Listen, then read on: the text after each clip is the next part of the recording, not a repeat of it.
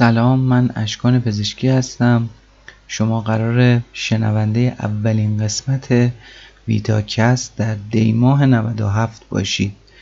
تو این پادکست قصد داریم در مورد کمپانی ها و تاریخچه شکل گیریشون فراز و نشیب هایی که داشتن و دلایل موفقیتشون صحبت بکنیم.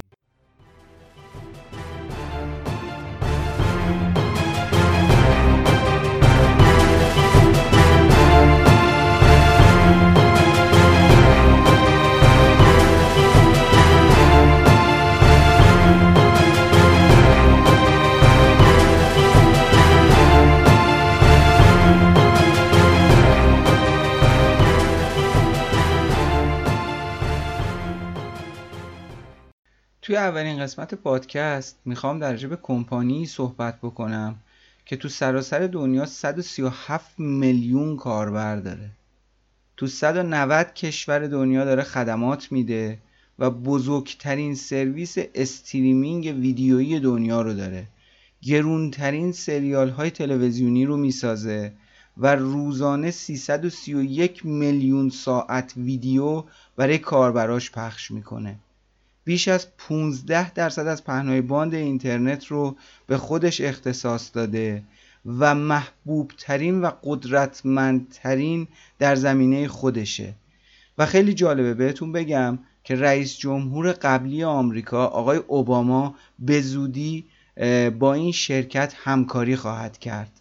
بله این شرکت اسمش نتفلیکسه اسمی که شاید همه ما شنیده باشیم و سریالاش رو کم و بیش دیده باشیم یا فیلمهاش رو. می‌خوایم توی این قسمت درجه به این شرکت بزرگ نوع شکل گیریش و چگونگی پیشرفتش صحبت بکنیم. پس با من همراه باشید. This holiday season, give the gift of Netflix and enjoy streaming shows like Stranger Things, The Crown, and Making a Murderer. And in 2019, we'll have even more programming to choose from because we've gone crazy. That's right. We're spending billions of dollars and making every show in the world. Our goal is the endless scroll. By the time you reach the bottom of our menu, there's new shows at the top, and thus the singularity will be achieved. خب برای شروع برگردیم به عقب سال 1990 زمانی که آقای ویلموت رید هستینگز به عنوان مدیرعامل حال حاضر نتفلیکس اولین تجربه کاری خودش رو تو شرکت آداپتیو تکنولوژی داشت تجربه می‌کرد.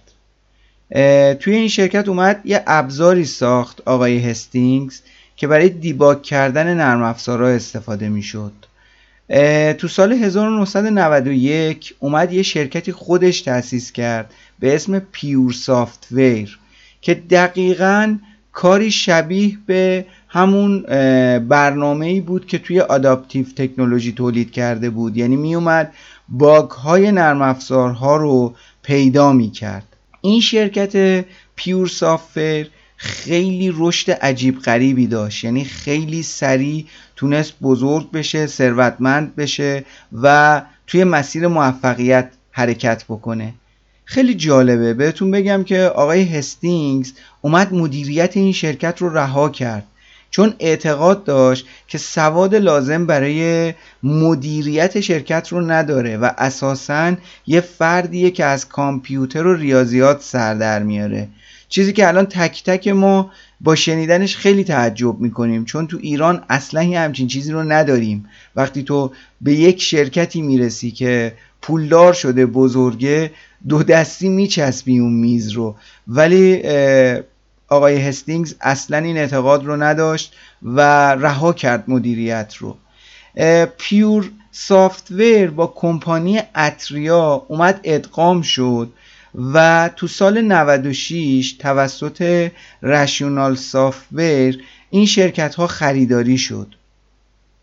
شرکت رشیونال سافتور اومد بیش از 700 میلیون دلار داد تا این دوتا شرکت رو بگیره. و این اتفاق باعث شد که آقای هستینگز ثروت خیلی زیادی رو به دست بیاره.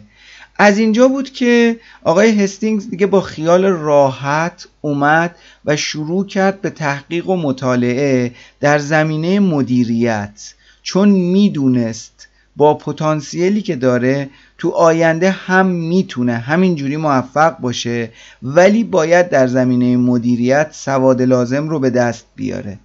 این اتفاق زیاد طول نکشید. تو سال 1997 آقای هستینگز اومد یه فیلم رو اجاره کرد و یادش رفت که سر موعد این فیلم رو تحویل بده و سر همین موضوع چهل دلار جریمه شد.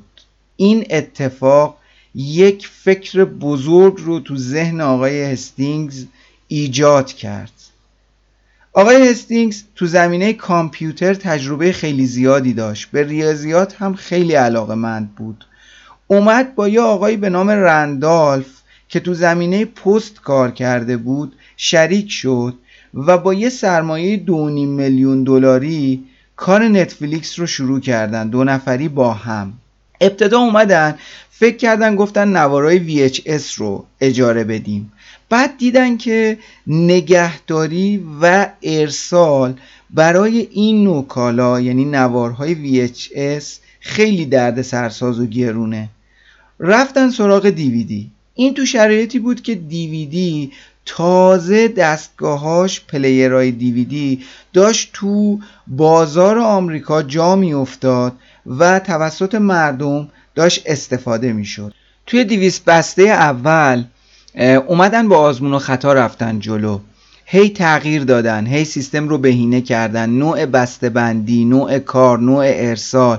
تا بالاخره تونستن یک روش مفید مناسب پیدا بکنن و از طریق اون کارشون رو ادامه بدن. آقای هستینگز و رندالف تو 14 اکتبر 1998 با سی کارمند و بیشتر از 925 عنوان فیلم کار خودشون رو شروع کردن. صبر رو دوراندیشی آقای هستینگز و نوع استراتژیش باعث شد که تعداد مشتری های نتفلیکس کم کم اضافه بشه.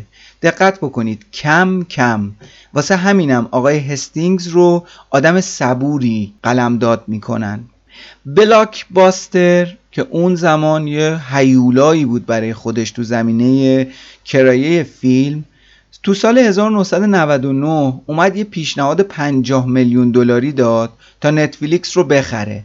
اما این پیشنهاد خیلی قاطعانه توسط آقای هستینگز رد شد. روند افت و خیز شرکت نتفلیکس ادامه داشت تا بالاخره تو سال 2003 با افزایش تعداد کاربراش اولین سوددهی خودش رو تجربه کرد. خیلی جالبه یه سیولش 5 6 سال بعد. خب این صبر خیلی زیادی می‌خواد. سود اولیه‌ای که حالا ثبت شده 6.5 میلیون دلاره که خب به نسبت خوب بود. تو سال 2004 آقای رندالف وقتی متوجه شد که کمپانی به یک ثباتی رسیده و کشتی دیگه به آرامش لازم رسیده درخواست بازنشستگی کرد و از شرکت رفت کنار. تو سال 2005 نتفلیکس 35 هزار عنوان فیلم داشت و روزانه یک میلیون دیویدی به عنوان کرایه به کاربراش می‌داد. توجه داشته باشید که تو آخر همین سال یعنی سال 2005 در حدود چهار میلیون مشتری ثابت اجاره دیویدی داشت. که خب عدد خیلی عدد بزرگیه. نتفلیکس اونقدر قدرتمند شده بود که یه کمپانی مثل سونی یا توشیبا یا HP اومد باهاش قرارداد جدا بست. که اگر یه مشتری بیاد DVD player ای یکی از این شرکت ها رو بخره می‌تونه به صورت رایگان عضویت نتفلیکس رو هم داشته باشه. یعنی دقت بکنید الان نتفلیکس به جایگاهی رسیده که کمپانیایی مثل سونی توشیبا اچ میان و بهش درخواست همکاری میدن. این خیلی مهمه. خلاصه همه چیز به کام نتفلیکس داشت می‌رفت جلو و اون اتفاقات خوبی که باید داشت رخ می‌داد. تو سال 2016 بلاک باستر همون قول کرایه فیلم اعلام ورشکستگی کرد و کاملا کنار رفت.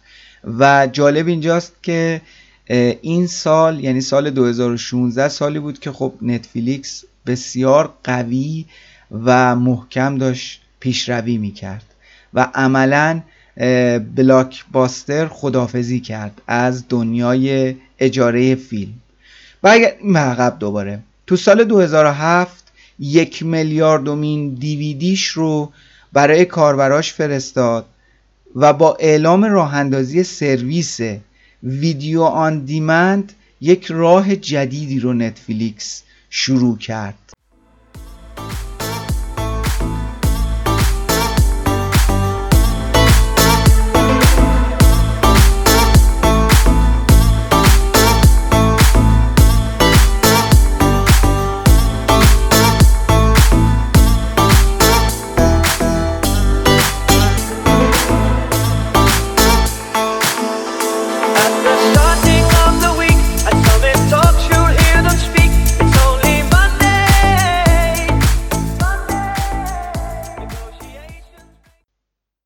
نتفلیکس اومد کاربراش رو زیر نظر گرفت و دید که وضعیت بازار های هوشمند کاملا داره متحول میشه و دسترسی به اینترنت خیلی داره راحت میشه. کیفیت داره خیلی خوب میشه. خب اومد تو این شرایط حد زد که ویدیو استریمینگ به زودی موفقیت خیلی زیادی رو روی این بستر خواهد داشت. تقریبا میشه گفت هوشمندی و دید باز مدیرا باعث شد که نتفلیکس بره به این سمت. تو سال 2008 اومد یه قراردادی با استارزی بست که به موجب این قرارداد محتوای ویدیویی گسترده ای از این شرکت رو به دست آورد. نتفلیکس با افزایش محتوا راه های دسترسی به سرویس های خودش رو افزایش می‌داد و تو جهت های مختلف داشت توسعه پیدا می کرد امکان دسترسی به نتفلیکس از طریق موبایلا، تبلت ها و حتی کنسول بازی ایجاد شده بود. در همین سال اومد یه قراردادی رو با LG بست که اولین پخش کننده دیسکای بلوری می‌تونست برنامه های نتفلیکس رو هم از طریق اینترنت پخش بکنه. تو سال 2011 تصمیم گرفت که محتوای اختصاصی خودش رو تولید بکنه و سرمایه گذاریش روی این کار باشه. که حالا بعدا در موردش توضیح میدم. تو سال 2012 اومد دامنه dvd.com رو ثبت کرد و سرویس کرایه دیویدی از روی سایت رو راه اندازی کرد. که الان هم اگر از dvd.com شما هویز بگیرید می‌بینید که متعلق به نتفلیکسه. خب بریم ببینیم داخل نتفلیکس چه خبره و وضعیت از چه قراره. شما تصمیم می‌گیرید که یه اکانتی رو از نتفلیکس بگیرید. اول از همه که باید ماهیانه پرداخت بکنید. اشتراک ها همه ماهیانه است. اشتراک سالیانه در نتفلیکس معنی نداره. یه هزینه ماهیانه ای می‌دید. حالا این هزینه می‌تونه خرید اکانت نتفلیکس باشه یا گیفت کارت باشه یا حالا به هر صورتی. می‌تونید فیلم ها یا سریال ها رو دانلود بکنید. یا بستگی به کیفیت و تعداد دستگاه هایی که دارید ازشون استفاده بکنید. به مدت سی روز می‌تونید به صورت رایگان از سرویس های نتفلیکس استفاده کنید که این در شرایطیه که مشخصات کارت اعتباریتون رو پر بکنید. یعنی من نوعی اگر کارت اعتباری نداشته باشم نمی‌تونم اون سی روز رو استفاده بکنم. البته ماهایی که تو ایران هستیم حالا جلوتر خدمتتون عرض می‌کنم مثلا شرایط دیگه ای داریم که به اون مرحله اصلا نمی‌رسه. ما برای خرید اکانت های نتفلیکس سه نوع license داریم که basic استاندارد و premium ه که تفاوت اینا بر اساس تعداد دستگاه و کیفیت تصویر متفاوته. حالا شما اکانتتون رو خریدید. با انبوهی از محتواهای تلویزیونی از جمله ABC, CBS, Fox, NBC و غیره مواجه میشین فیلم ها به صورت ماهیانه تغییر می‌کنه. فیلم ها یا سریال هایی که محبوبیت ندارند یا محبوبیت خیلی کمی دارند به صورت خودکار اتوماتیک از سیستم حذف میشن. اونجوری که من تحقیق کردم برای پخش سریال ها باید یه فصل کامل پر بشه یعنی سریال از ابتدا تا انتها ساخته بشه بعد یک دفعه روی نتفلیکس قرار می‌گیره. یعنی اگه قسمتی از سریال شما از دست بدید امکان پخش مجدد نداره تا اون فصل از سریال تموم بشه. البته میگم من این رو تحقیق کردم نمی‌دونم و ندارم اکانت نتفلیکس رو. ولی اینجوری نوشته بود که قوانین اینجوری هستش و ارزم به حضورتون که اگر کسی یک قسمت رو از دست بده باید سب بکنه تا سریال کامل تموم بشه. جالبه که بدونید دسترسی به نتفلیکس از ایران امکان پذیره. ولی الان اگر شما بزنید netflix.com می‌بینید که صفحه باز نمیشه. نتفلیکس ادعا می‌کنه که برای کار برای ایران باز گذاشته اما گویا نتفلیکس از داخل کشور فیلتر شده متاسفانه. و دیگه خودتون بهتر می‌دونید که چجوری میشه دسترسی بهش داشت. یعنی اگر خواستین اکانت نتفلیکس بگیرید و از این سرویس استفاده بکنید در کنارش باید VPN هم داشته باشید. متاسفانه. دو تا سریال ایرانی تو نتفلیکس پخش شده که خیلی برای من جالب بود. حالا یکی از این سریال ها رو که قطعا می‌تونید حدس بزنید فصل دوم سریال شهرزاد بوده که خب خیلی معروف بود و خیلی طرفدار داشت. و سریال دیگه سریال آسپرین بود که حالا میگم برای خود من خیلی جالب بود که پخش این سریال تو نتفلیکس.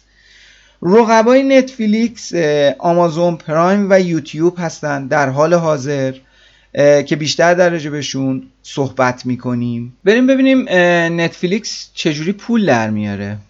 منبع اصلی درآمد از حق اشتراکیه که می‌گیره اما کرایه دیویدی رو هم باید در نظر بگیریم.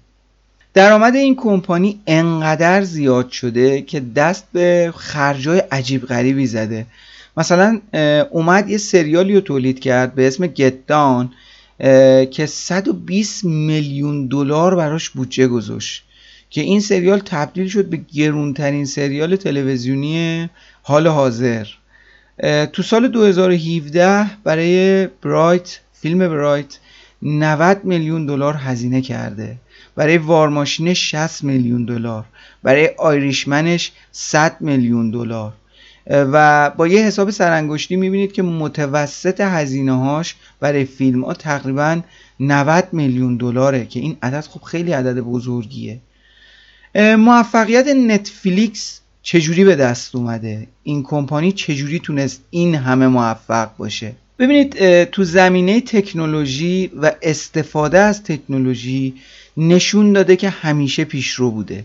یعنی اعتقاد عجیب غریبی به تکنولوژی داره.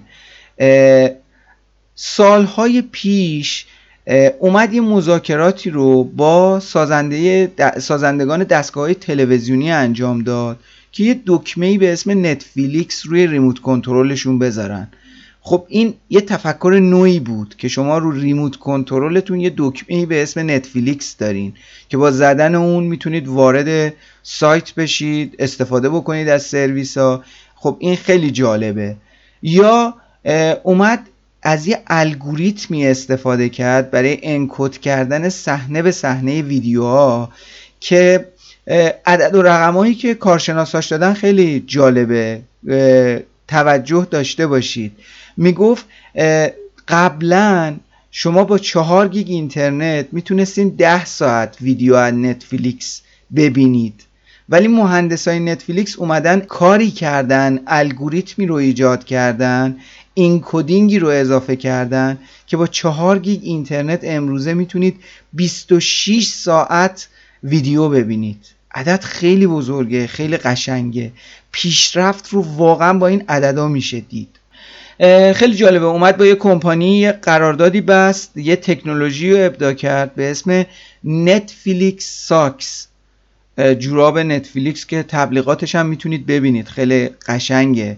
که میگه آقا کاربری که داره ویدیو منو می‌بینه داره فیلم و سریالمو می‌بینه یا داره برنامه هامو می‌بینه اگر خوابش ببره یه سیگنالی از این جوراب ارسال میشه که اون سریال یا فیلم یا اون برنامه ای که داره پخش میشه متوقف میشه که کاربر از دست نده این رو. خب این تکنولوژی دیگه. خیلی قشنگه. Created to warm your feet just don't cut it. So Netflix is proposing a pair that can pause your movie or TV episode when you fall asleep. The streaming giant unveiled a do it yourself project called Netflix Socks, footwear with built in sensors detecting when you doze off and making sure you don't sleep through the rest of your stream. According to Netflix, the socks sensors use a technology called actigraphy. A description of the socks on Netflix's website says when it detects that you've dozed off, an LED light in the cuff of the sock flashes red, warning that the pause signal is about to be sent to your TV. Any motion will stop it from firing. بعد سیستم پیشنهاد هوشمند داره که میگه آقا توی کاربر توی که اومدی از من اکانت گرفتی یه سری فیلم و سریال می‌بینی یه سری سلیقه خاص خودتو داری. من بر اساس سلیقه تو و انتخابای قبلیت میام یه سری انتخاب بهت پیشنهاد میدم که خیلی نزدیک به انتخابای قبلی توه. قشنگی کار اینجاست که اومده گفته چی؟ گفته برای اینکه بتونم این سیستم رو بهبود بدم اگر توسعه دهنده ای اگر آدمی که دنبال چالشه بیاد سیستم بهتری رو به من پیشنهاد بده من یه میلیون دلار بهش جایزه میدم. اگر بتونه از سیستم من بهتر توسعه بده. یک میلیون دلار کم نیست. خب پس به این نتیجه می‌رسیم که نتفلیکس خیلی تکنولوژی اهمیت میده. و این خب خیلی جالبه خیلی جالبه. بگذریم حالا بریم ببینیم نتفلیکس چجوری کار می‌کنه. یه سری اپلیکیشن داره که به معماری microservice مجهزه این اپلیکیشن ها سیستم تقریبا سیستم جزیره ایه یعنی کاملا مجزا از هم. هر منبع اپلیکیشن و microservice خودشو داره. هیچ سرویس یا اپلیکیشنی منابعش رو در اختیار بقیه قرار نمیده. ارتباط برنامه ها با API انجام میشه. API اصطلاحا اون ارتباط دهنده بین برنامه ها با همدیگه است. یه سرویس برنامه که دیده شده رو ثبت می‌کنه. یکی دیگه از کارت اعتباری اشتراک می‌گیره. یه سرویس دیگه میاد بر اساس دستگاه متصل شده اون برنامه رو پخش می‌کنه. یعنی کیفیت چجوری باشه؟ یعنی می‌بینید هر کسی داره کار خودش رو انجام میده و تمام اینها به درستی و دقیق داره انجام میشه. تک تک اپلیکیشن ها و ماکرو سرویس ها. تقریبا کار بدین صورته. بریم ببینیم که سرویس هایی که حالا ازشون اسم بردیم کجا و چجوری اجرا میشن. یه زمانی تمام این سرویس ها در اختیار خود نتفلیکس بود که دید هزینه های خیلی زیادی داره برای نگهداری و بهینه سازیشون یعنی این همه سرویس رو شما بخوای هی بهینه بکنی نگهداری بکنی آپگرید بکنی واقعا هزینه هاش هزینه های خیلی زیادیه. خب اومد یه اتفاق خیلی خیلی جالبی رخ داد. یه قرارداد همکاری امضا شد که خیلی جالبه. این قرارداد همکاری بین دوتا رقیب بود. AWS آمازون با نتفلیکس اومدن یه قرارداد همکاری بستن. تو دنیای موبایل میشه مثل اپل و سامسونگ. همکاری ابرقدرت ها به نفع همدیگه که خیلی جالبه این. نتفلیکس اومد حرفه‌ای ترین مشتری AWS آمازون شد و AWS نتفلیکس رو بزرگترین مشتری خودش معرفی می‌کنه. هر دو اینا هم راضی هن. همون جوری که بهتون گفتم آمازون سرویس آمازون پرایم رو داره و تقریبا تقریبا که نه تحقیقا رقیب نتفلیکسه. ولی می‌بینید چقدر قشنگ دارن با همدیگه کنار میان. میگه که uptime سرورهای نتفلیکس 99 ممیز 97 درصده که خود نتفلیکس میگه آقا من این موفقیتم رو مدیون AWS آمازونم. جایی که با خیال راحت سرویس هام رو گذاشتم و دارم استفاده می‌کنم. و میشه گفت تقریبا این موازنه قدرته. همه با هم در کنار هم برای پیشرفت. بریم ببینیم که چرخه تولید تا پخش یک محصول تو نتفلیکس چجوریه همونجوری که یادتونه گفتم که نتفلیکس تو سال 2011 تصمیم گرفت که محتواش رو خودش بسازه واقعا دلیل این تصمیم چیه؟ چرا باید این کار رو بکنه؟ یه کمی که تحقیق کردم متوجه شدم که نتفلیکس اعتقاد داره اگر محصول برای خودش نباشه یه سری دردسرا داره.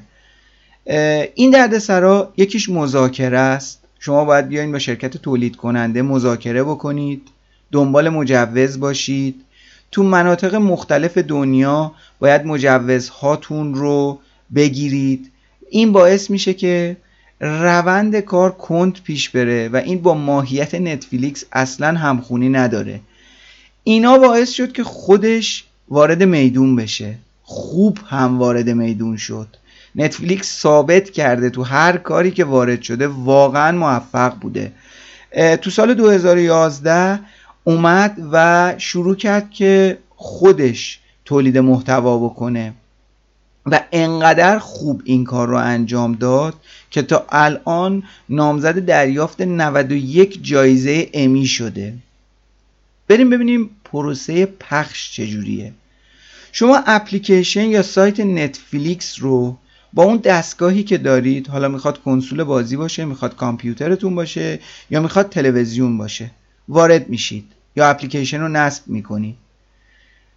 شناسایی میشید فایل بر اساس دستگاه و یا سرعت سرعت اینترنتتون براتون ارسال میشه. نتفلیکس یه شبکه ای از سرورها رو داره که در اصطلاح فنی بهش CDN گفته میشه. CDN محتوای وبسایت اصلی رو به صورت کامل دریافت می‌کنه و تو تمام سروراش تو جهان پخش می‌کنه. یعنی چی؟ یعنی من نوعی اگر یک روزی از طریق کشورم ایران بتونم وارد نتفلیکس بشم و درخواست یک سریال یا فیلم یا برنامه رو داشته باشم نمیره به سرورش توی آمریکا بلکه یه سروری همین نزدیکی ها درخواست من رو می‌گیره و برای من ارسال می‌کنه. حالا این چه مزیتی داره؟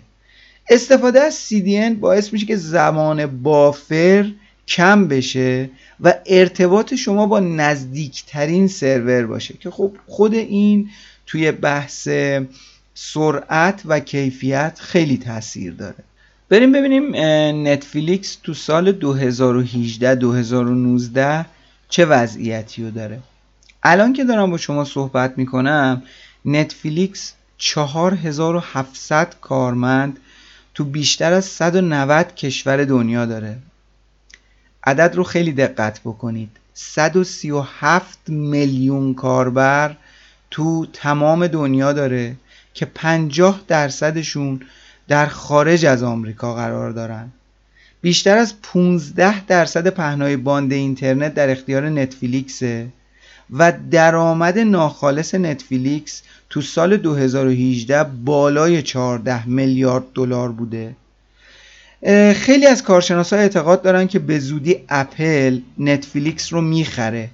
اما خیلی بعیده که آقای هستینگز 56 ساله تن به یه همچین درخواستی بده Netflix announced its new payment plan this week, which offers users the option to just browse endlessly without watching any videos. According to CEO Reed Hastings, quote, "For just $5 a month, we're giving customers affordable access to Netflix's most popular function, scrolling through our robust library of titles and posters without همون جوری که می‌دونید فصل پنجم بلک میرور که خیلی فکر کنم یه, یه هفته پیش منتشر شد یه تحول عجیب غریبی رو ایجاد کرد. پایان این سریال رو شما مشخص می‌کنید و اتفاقاتی که قراره رخ بده توسط شما تعیین میشه.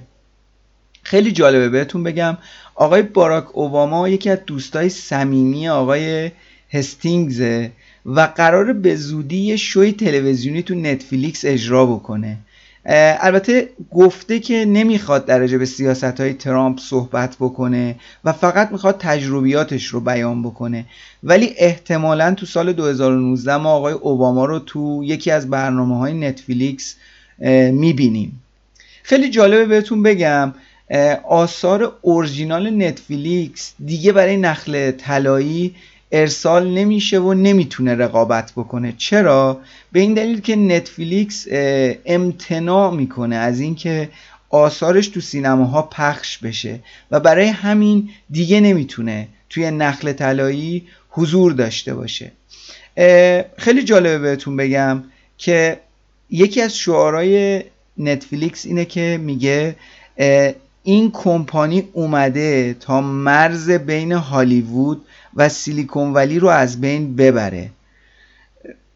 آخر این قسمت باید بهتون بگم که قرار نیست توی یه کاری عالی باشیم تا شروعش بکنیم. قرار شروع بکنیم تا عالی بشیم.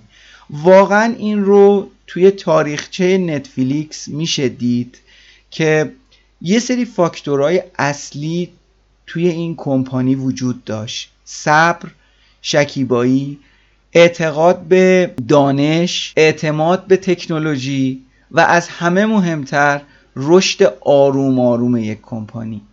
امیدوارم از این قسمت این پادکست خوشتون اومده باشه و رضایت شما جلب شده باشه. توی قسمت های بعدی در مورد کمپانی های دیگه ای که نزدیک به صنعت آیتی هستن صحبت میشه و به زودی قسمت بعد رو من منتشر می‌کنم.